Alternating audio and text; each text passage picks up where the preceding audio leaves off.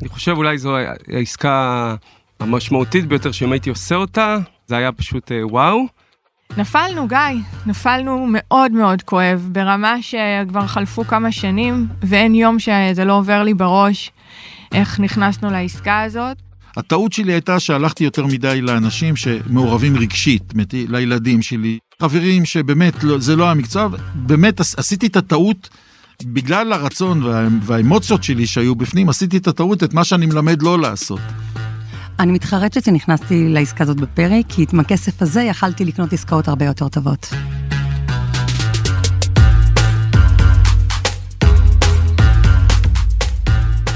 עם יד על הלב, נכון שמדי פעם אתם נזכרים איך ויתרתם על קניית הבית ההוא המעולה עם המחיר שהיום נראה מצחיק? אך, רק אם היינו קונים, זה היה שיחוק אמיתי, אתם בטח אומרים לעצמכם, או לא פחות גרוע, בן משפחה מזכיר לכם את הכל באיזה ארוחת שישי, ויש גם את מי שעשו עסקה ורק בדיעבד, כשמאוחר מדי ואין החזרות, גילו שזו הייתה טעות.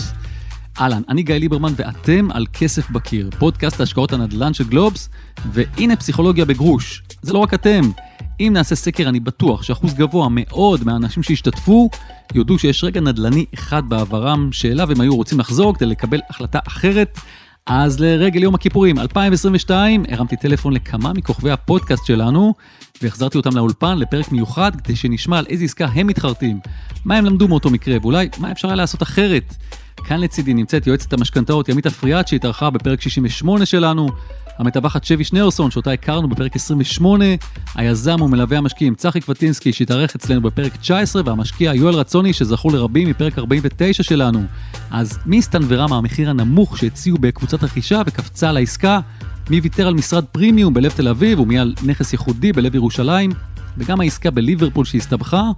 ומול הווידואים הללו אמרתי לעצמי שגם אני חייב לספר את סיפורי העגום ובדרך זו אולי לקבל סליחה מחשבון הבנק שלי שיכול היה להיות היום הרבה יותר שמח. אז אתם מוכנים? כי אנחנו מתחילים. במי נבחר? ימית. יאללה, את ראשונה. גיא. כן. איזה מהדורה מיוחדת.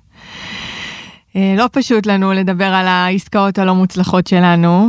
ראשית אני אציג את עצמי, ימית אפריאט, אני יועצת משכנתאות ופיננסים, אה, מלווה אנשים בעסקה החשובה הזאת אה, לעבר רכישת הנדל"ן.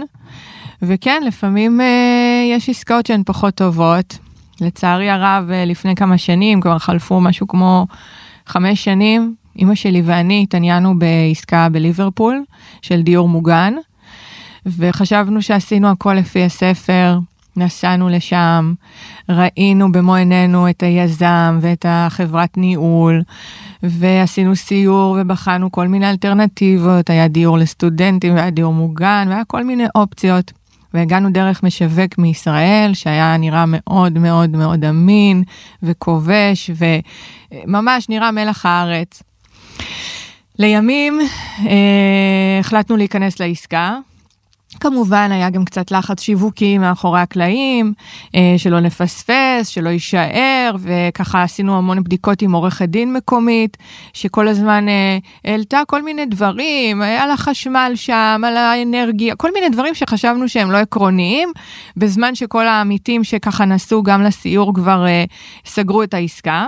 מה הדליק אותך בעסקה, או מה, מה גרם לך להגיד, אוקיי, אני הולכת על זה? תשואה, כסף שהיה פנוי, אה, הרבה כסף שהיה פנוי. מה התשואה שדובר עליה שם? והציגו תשואה של אה, בין 8 ל-10 אחוזים. שנתית. כן, וזה היה סכום כסף שיכל לעזור לאימא שלי לחיות בכבוד ממנו. חשבנו שככה היא תוכל להמשיך להחזיק את עצמה.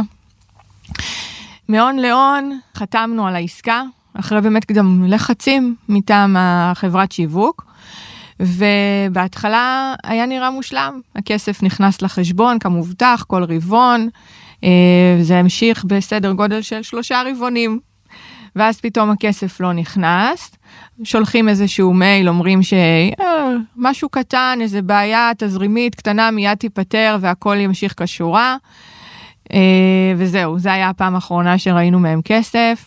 ואז הבנו שבעצם הייתה הונאת פונזי, שהחברת ניהול הזו זה נוכל, שאם רק היינו עושים עליו גוגל, גיא, רק היינו בודקים בגוגל את השם שלו, היינו רואים שהוא נוכל. וכל כך הסתנוורנו מכל ההצגה ומכל הסיור ומכל מה שהוצג לנו, שפשוט לא בדקנו אותו. ואולי זה גם אחריות של העורכת דין, אבל אנחנו לא מחפשים אשמים, אנחנו לוקחים אחריות פה, שלא עשינו מספיק את הבדיקות. ונפלנו, גיא, נפלנו מאוד מאוד כואב, ברמה שכבר חלפו כמה שנים, ואין יום שזה לא עובר לי בראש איך נכנסנו לעסקה הזאת. ומצד שני, אני חייבת לומר שזה לא גרם לי אה, לאבד אמון בבני אדם ובעסקאות נדל"ן. אמרת שכן עשיתם בדיקות, אפילו נסעתם לחו"ל, שזה דבר שהוא לא שגרתי, אני חייב להגיד, המון המון אנשים שמשקיעים בחו"ל אה, לא נוסעים. אתם כן עשיתם את זה, אז איך זה שבדיקה בגוגל לא נעשתה? כי נורא שמחנו, כאילו, אתה יודע, מציגים לך איזה חברת ניהול שם, אתה לא מכיר, אתה... לא, לא עלה בדעתי ל, ל, לעשות גוגל עליהם. היום אני, כל אדם שאני איתו באיזושהי מטרה עסקית מיד, אני בודקת כמובן, אני למדתי מזה המון. אבל לא עבר לנו בראש, כל כך שמחנו, כל כך הרגשנו שאנחנו בידיים טובות. הולכנו שולל, ממש הולכנו שולל, וזו הרגשה נורא נורא כואבת, זה פגיעה ככה מבפנים, שעבדו עליך. אדם שהרגשת שאתה סומך עליו, שהוא אמין, הוא הצטייר כל כך, וואו, הרגשת שאתה חבר שלו. פשוט הולך שולל מאות משקיעים. תגידי, מה קורה עם זה היום? בעצם כל כספי ההשקעה בעצם ירדו לטמיון? אפשר להגיד, כן, יש איזו התאגדות של, הח... של המשקיעים, שככה לקחו עורך דין מטעמם ומנסים להציל משהו, ואנחנו רואים, הצליחו להחזיר משהו, אנחנו מדברים ממש על גרושים. כי גם בסוף כן נרכש משהו על שמם, על שם המשקיעים, אבל לא משהו שבאמת שווה ערך. פשוט הייתה הונאה אחת גדולה. אז כמה כסף בעצם אה, השקעתם פה? המון. המון. הבנתי. תגידי, מה היית עושה היום אחרת, חוץ מגוגל? חוץ מגוגל, שזה נשמע כל כך פשוט וטריוויאלי. האמת שאין כל כך אפשרות, חוץ מבאמת לעשות גוגל, אולי ליצור קשר עם מישהו מקומי, לבדוק עוד דברים, אה, לבדוק יותר את, את הנכס עצמו, לראות יותר מסמכים של אה, בדיקת נאותות, כל מיני דברים כאלה, לראות שבאמת מה שאתה קונה באמת שווה ערך. זה מה שהוצג לי בהשקעות הנוספות שעשיתי, ולא נסעתי לראות אותם. גם ההשקעה הייתה בסכומים הרבה הרבה יותר קטנים, אז מחיר הטעות וההפסד הוא יהיה פחות כואב. גם היום שאני שוקלת להיכנס לאיזושהי עסקה, אני אחרי החוויה הזאת, אני, אני יוצאת מנקודת הנחה שאני יכולה להפסיד את כל הכסף שלי. ואז אני נכנסת בצורה זהירה יותר, עם סכומים זהירים יותר, שאני אומרת, אוקיי, ברור שיכאב אם אני אפסיד, כי אני עובדת מאוד מאוד קשה בשביל הכסף, אבל זה לא יהיה כואב כמו הדבר הזה שאני, שפשוט מדיר שינה מעינינו על בסיס יומי. כל יום אני חושבת על העסקה הזו באנגליה, שנפלנו והולכנו שולל שם, זה פשוט כואב בבטן. יותר מהכסף, זה פגיעה ברמה האנושית, גיא, פשוט עבדו עליך, זה כואב. אני אומרת, זה יותר כואב מלהפסיד את הכסף. זה זה שהאמנת למישהו, והוא פשוט מכר לך לוקשים. טוב, ימית, תודה ששיתפת אותנו. תודה לך, גיא, ומקווה שאנשים מכאן לא יפחדו לעשות השקעות, אבל יעשו את זה בזהירות רבה.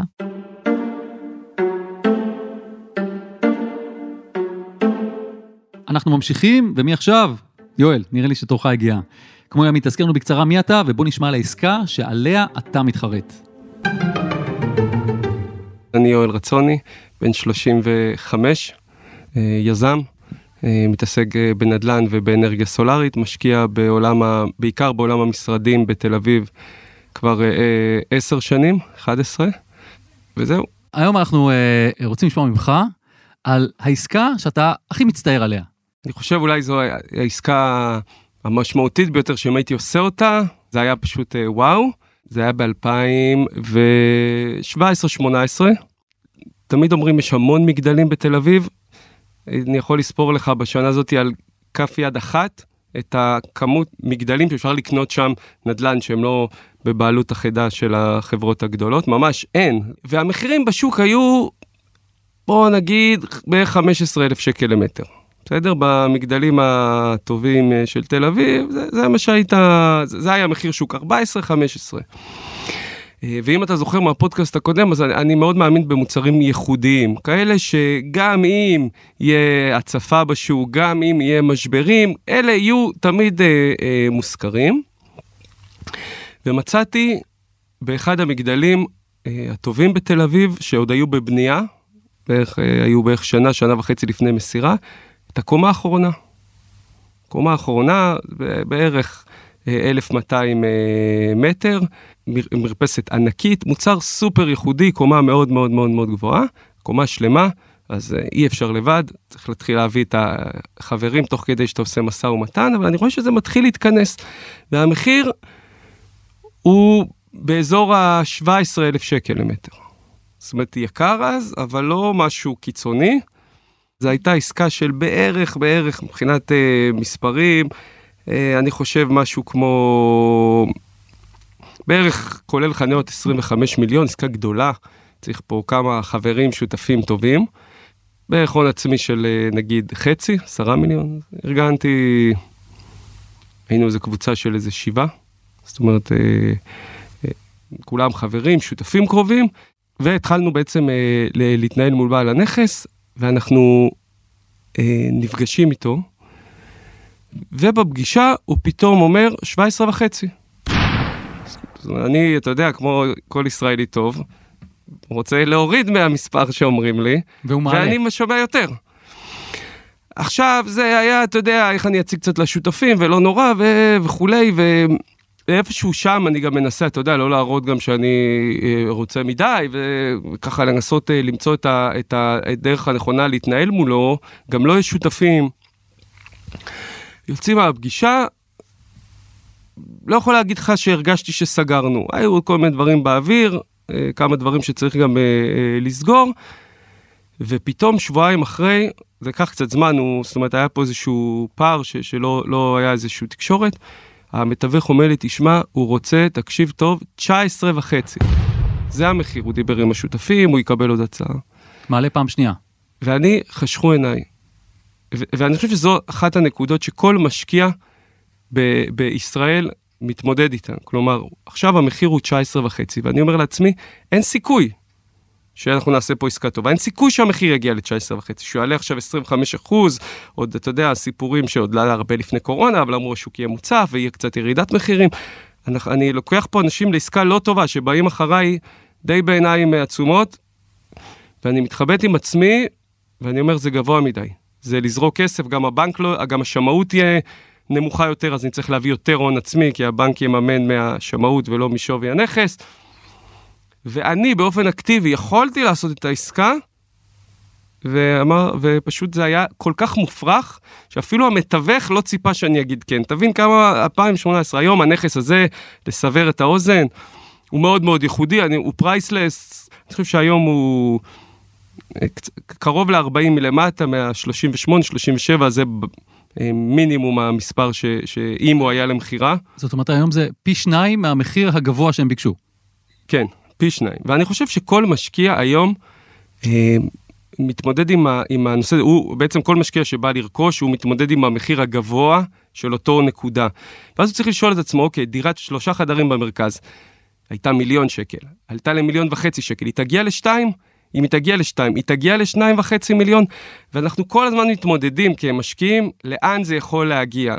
ואני חושב שצריך להיזהר כמובן, כי, כי תמיד גם ה... זה יכול ללכת לכיוון השני ולרדת, אבל בס... באותה נקודה פשוט לא יכולתי להאמין שזה יכול להגיע למספר המופרך הזה. יש לי, יש לי שתי שאלות לשאול אותך פה. אחד, אה, בניסיון אה, גם ללמוד מה, מהסיפור הזה, האם כשאנחנו באים למשא ומתן, צריך שיהיה לנו בראש איזשהו מספר שאתה אומר, אוקיי, זה, אני יכול להוריד אותו, אבל נגיד גם קורה המצב ההפוך והוא בעצם מעלה את המחיר, עד איזה מספר שווה לי? האם אני צריך לעשות את ההכנה הזאת מראש? אני חושב שלכל עסקה שאתה מגיע צריך להכין איזושהי תוכנית עסקית הכי בסיסית שיש, נקרא לזה גיליון אחד באקסל, אה, שבו אתה לוקח כמה משתנים פשוטים ויודע אה, לה- להעריך מה יקרה אם המחיר יהיה ככה, או לאיזה מחיר אני רוצה להגיע, וגם במשא ומתן לנסות לעשות משא ומתן חכם, ולא רק כדי להוריד. אם המחיר הוא 10, לא סתם להוריד ל-9, כי ככה אמרו לנו שצריך לעשות, אלא להכניס איזשהו היגיון מאחורי זה. לדוגמה, תסתכל, בעשרה שקלים, סתם לצורך הדוגמה, התשואה היא 5-2. היום עם הריביות, עם השוק, עם... אני צריך להגיע ל-5-6, 5-7. המספר שעושה לנו שכל הוא 9.1 לצורך ההמחשה. כשאתה מגיע עם, עם נתונים ו, ובעצם משקף לצד השני למה אתה מנסה לעשות משא ומתן, יותר קל לו להתחבר, כי גם הוא, אם היה יושב בכובע שלך, היה מבין את נושא הדוגמה הזאת ש, שנתתי, ואני חושב שזו הדרך הנכונה. דבר נוסף שרציתי לשאול אותך, זה היה ב-2017-2018, זאת אומרת, משהו כמו חמש שנים אחרי שאתה נכנס uh, בעצמך לעולם ההשקעות והנדל"ן, פחות או יותר, עסקה של 25 מיליון שקלים. יכול להיות שזה גם היה גדול עליך באותה העת? תראה, ב- בעסקה כזאת, אני תמיד מביא uh, שניים, שלושה uh, משקיעי עוגן גדולים, שאני גם יודע, והם יודעים, שאם משהו מסתבך, הם גם יכולים לקחת את כל העסקה. ואני הייתי על חלקי היחסית אה, קטן. באותה עת לא הרגשתי שזה גדול, בגלל שהחלק שלי בעסקה הוא היה אולי, אה, אני חושב, 12 אחוז או משהו כזה, זאת אומרת, לא, לא עסקה גדולה מאוד אה, עבורי. ודווקא כשיש איתך משקיעים נוספים, לפעמים לקנות לבד, להיות 100% אחוז בעסקה של 2.5 מיליון, או להיות 10% בעסקה של 25 מיליון, יש יתרונות, כי אם קורה משהו, יש יותר אוויר לנשימה לכולם ביחד, יש יותר brainstorming, מה צריך לעשות, אז אני חושב שדווקא זה לא היה גדול. הבנתי. אם כן היית עושה את העסקה, איפה אתה חושב שהיית היום מבחינה עסקית, כלכלית? לא, אני חושב שאחר כך עשיתי עוד כמה עסקאות, אבל אני חושב שבפורטפוליו שיש לך, אם יש לך נכס כזה, שהוא נקרא לו ירוק עד, הוא תמיד יהיה ירוק, הוא תמיד יהיה מושכר, הוא תמיד יהיה טוב. אה, זה יתרון עצום, בטח, אם אנחנו מסתכלים על כמות המגדלים שנבנים, כמות המשרדים אה, בתל אביב, מחוצה לה. אה, אני מאוד מצטער על זה, אבל באותה נקודה, שוב, אם הייתי חוזר אחורה, אותה החלטה. לא, לא יכולנו להאמין מה יכול לקרות למספרים. אוקיי, יואל, תודה רבה. תודה רבה לך, גיא.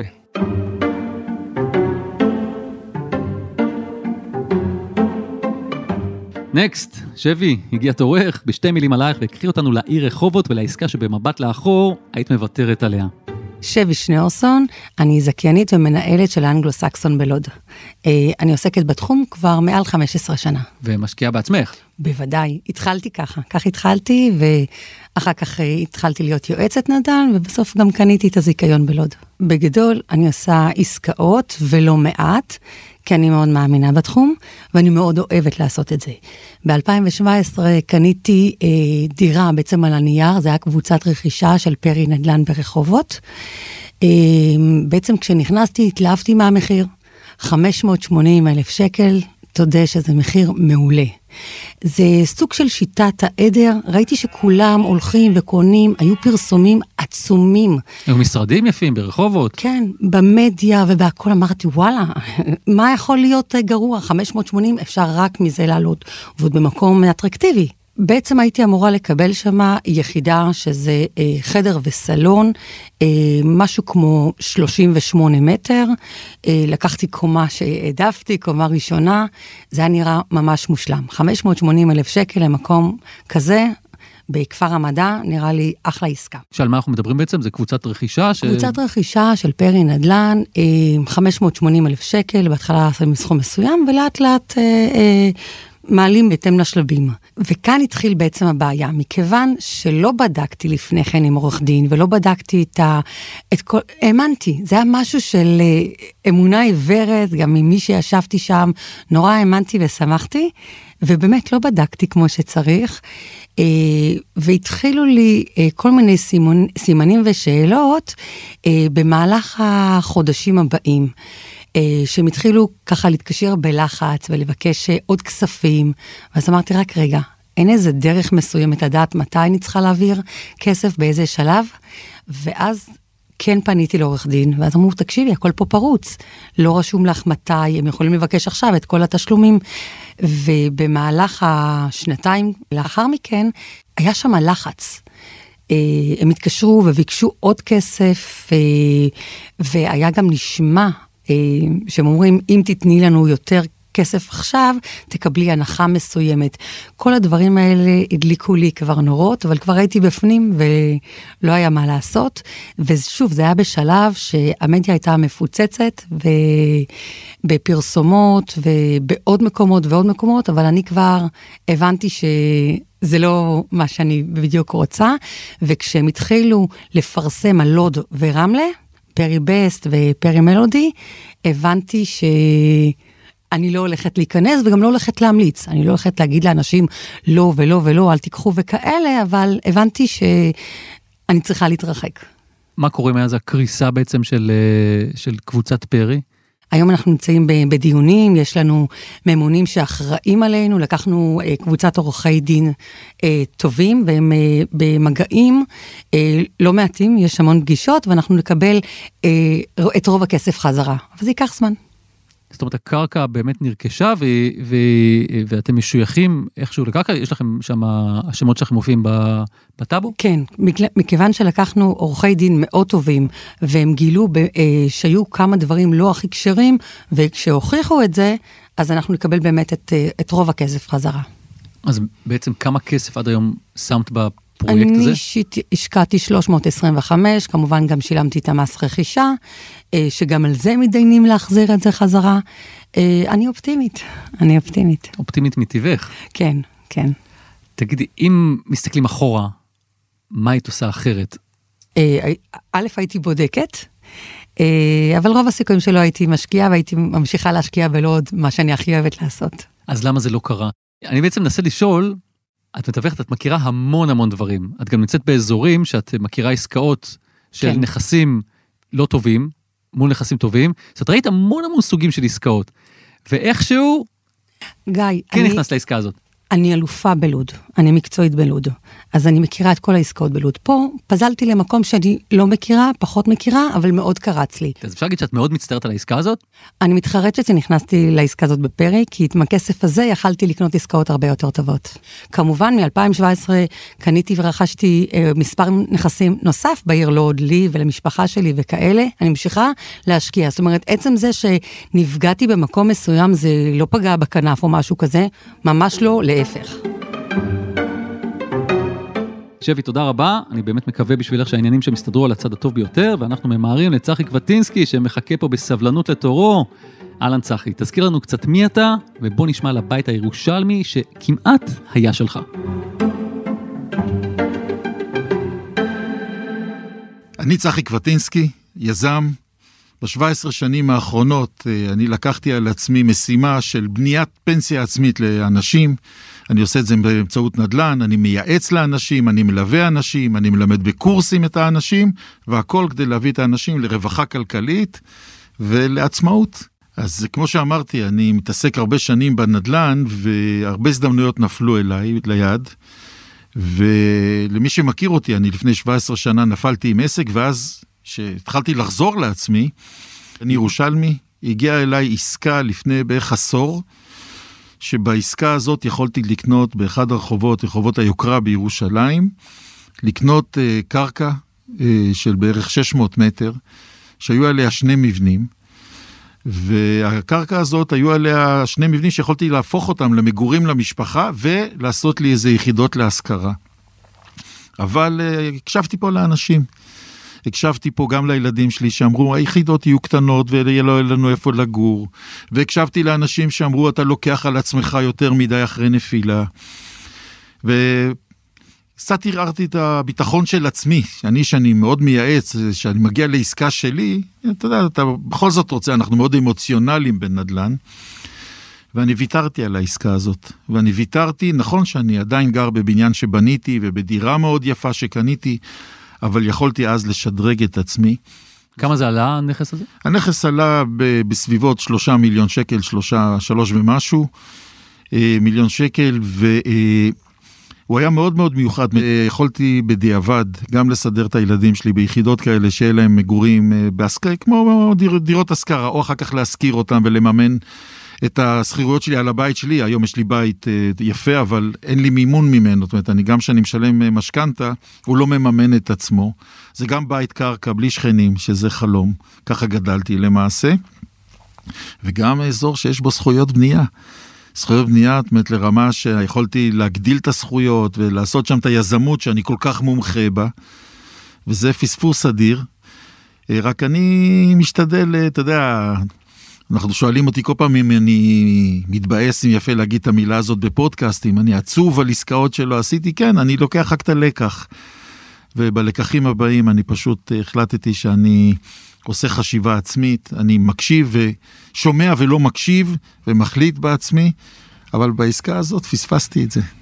אז בעצם מה שגרם לך, אה, אפשר להגיד, לא לעשות את העסקה, לא ללחוץ יד, זה בעצם אה, אה, אולי יותר מדי שיחות, יותר מדי התייעצות עם אנשים, כי יכול להיות לפעמים שיש התייעצות גם עם אנשים, אני חושב שזה גם עלה בעבר, בחלק מהפרקים, אולי אפילו בפרק איתך, שאנחנו מתייעצים עם אנשים שהם לא תמיד ב mindset של השקעות, ולא כל כך מבינים גם אותנו עד הסוף. ואז אתה מתייעץ עם מישהו שהוא נותן לך עצה מעולה, אבל הוא לא הבן אדם הנכון להתייעץ איתו.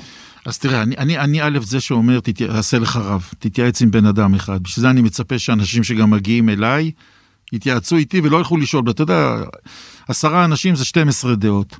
הטעות שלי הייתה שהלכתי יותר מדי לאנשים שמעורבים רגשית, לילדים שלי, שגם חששו מכל המהלכים, הרי בכל זאת אה, חטפתי קצת אה, מכה כלכלית.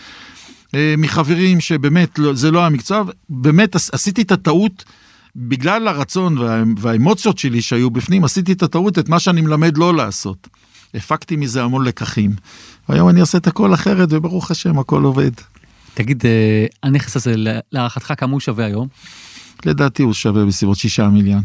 להיפגע לגמרי לא נפגעתי בגלל שגם הערך של הבית שלי עלה, אבל אני חושב שאם הייתי היום מייזם אותו, זאת אומרת אם הייתי לוקח את הנכס הזה, ואני מומחה לייזום, וזו עשייה שלי, והייתי מייזם אותו, והייתי הופך את זה לבניין, שינו שם את הזכויות בתב"ע, והייתי עושה את זה בעניין של כמה דירות. יכול להיות שהייתי גם מגיע לדירות לילדים שלי, ודירות ודירה יפה לי, ובינתיים היה לי גם שכירויות שהיו מממנות לי את הקרקע, שזה היה מקל עליי בשוטף. זה, זה בעצם הטעות, אבל הכל בסדר.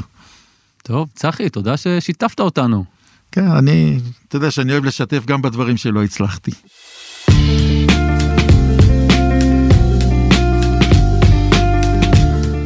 טוב, אז כולם סיפרו על העסקה שמצטערים עליה, ולי לא נותר אלא לשתף בעסקה משלי. עסקה שכל פעם שאני עובר בשכונת נחלת גנים ברמת גן, לא יוצא לי שלא לחשוב עליה, וככה לקבל איזה צביטה קטנה בלב.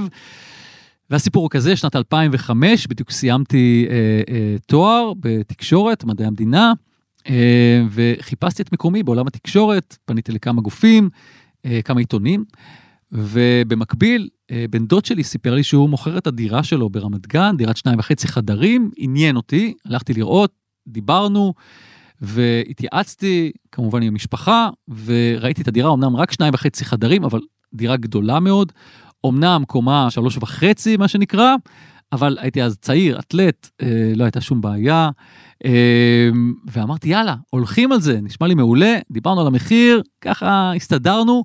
90 אלף דולר, 90 אלף דולר באותם, באותם ימים, היה משהו כמו קצת יותר מ-400 אלף שקלים, אה, אני מדבר בדולרים, כי אז עדיין דיברו בדולרים בעסקאות. אה, אני מעריך שיחד עם שיפוץ כזה או אחר, הייתי מגיע לעסקה שבין 450 ל-500 אלף שקלים, עוד היה לי כסף מהצבא, כמה שנים בקבע ששירתתי, ואמרתי, יאללה, עושים את זה. קבענו אה, יום שחותמים על העסקה. רצה הגורל בדיוק באותו בוקר, קיבלתי טלפון ממערכת עיתון בשרון, אמרו לי, גיא, התקבלת.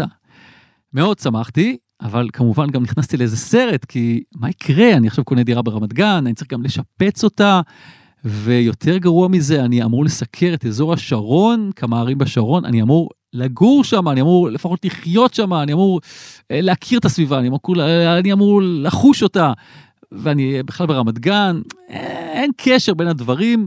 והתקררתי לגמרי, ביטלתי את, ה, את הפגישה, ולמעשה ירדתי גם מהעסקה הזאת, ועוד אה, יותר מזה, אמרתי לעצמי, בסדר, יהיו עוד עסקאות, כמו שיש את, ההזדמנות הזאת, תהיה עוד אחת. אבל מה שזה גרם לי, זה גרם לי גם לרדת לגמרי מהנושא של רכישת דירה, כי מהר מאוד נכנסתי למוד אחר בחיים, התחלתי לעבוד בתור עיתונאי אה, מאוד אינטנסיבי, לא היה לי זמן לחשוב על נדל"ן, ועוד שנה עברה ועוד שנה עברה, והשוק התחיל לעלות, זה בכלל לא היה בראש שלי, ולמעשה ירדתי בכלל מרכישת הדירה, אז אה, זה מה שהיה. אני מעריך שהדירה הזאת שווה היום למעלה משני מיליון שקלים, אם לא עשו שם פרויקט תמ"א, אולי אפילו יותר, אני לא יודע, אני לא עברתי אף פעם ברחוב הזה עוד פעם, אבל אני כן יכול להגיד שזו עסקה שאני ממש לקחתי ממנה אה, לא מעט, חוץ מזה שכמובן איזשהו אה, מורשת קרב עצובה קצת מבחינתי, אבל גם יש הזדמנות, האינסטינקט שלך אומר, לך על זה, צריך פשוט לעשות ולקנות. ואני בטוח שאם הייתי עושה את העסקה הזאת, הייתי במקום אחר לגמרי, מקום כלכלי הרבה יותר טוב, מקדם אותי הרבה מאוד. כמובן שבדיעבד זה חוכמה קטנה מאוד, אבל אה, הנה. זהו, עד כאן הפרק המיוחד שלנו לקראת אה, יום כיפור 2022. אני רוצה להגיד תודה מיוחדת לכל מי שהצטרף ושיתף, שיתפה אותנו, לשבי שניאורסון, לימית אפריאט, לצחי קבטינסקי, ליואל רצוני. אני רוצה להודות לכל מי שסייע לנו בהפקת הפרק הזה, לקדיה לוי שצילמה אותנו, אפשר לראות את התמונות באתר גלובס, לעילית ינאי לויזון שמארחת את הפודקאסט בכתבה במוסף שלה. אה, בכל פעם, להילה וייסברג, עורכת הפודקאסטים של גלובס, לדניאל גל, שאחראי על הסאונד. תודה מיוחדת לגיא אורמן ולחברת פרינט תלת מימד בע"מ, שמייצרים בין היתר מודלים תלת מימד, שלטובת צילום מאוד מיוחד לכתבה שמלווה את הפרק הזה, השאילו לנו מודל מקסים, כנסו לאתר גלובס, תראו לבד. עשרות פרקים שלנו אפשר למצוא בכל אפליקציות הפודקאסטים. אם רוצים לפנות אליי בכל נושא, להעלות פרק, לשאול שאלות, או בכלל, אפשר בטוויטר או בפייסבוק. אפשר גם לכתוב לנו למייל שלנו, כסף נקודה בקיר, את globes.co.il, באותיות באנגלית כמובן, ואנחנו ניפגש בפרקים הבאים. שימו לב שהפרק הבא שלנו יעלה רק בעוד שלושה שבועות, ב-23 לאוקטובר, ולא כהרגלנו בעוד שבועיים, כמובן בגלל החגים. וזה עומד להיות פרק פשוט מעולה ומעורר השראה, אז יש למה לחכות. אני גיא ליברמן, ביי. אה כן, כמעט שכחתי, שיהיה לכם צום קל.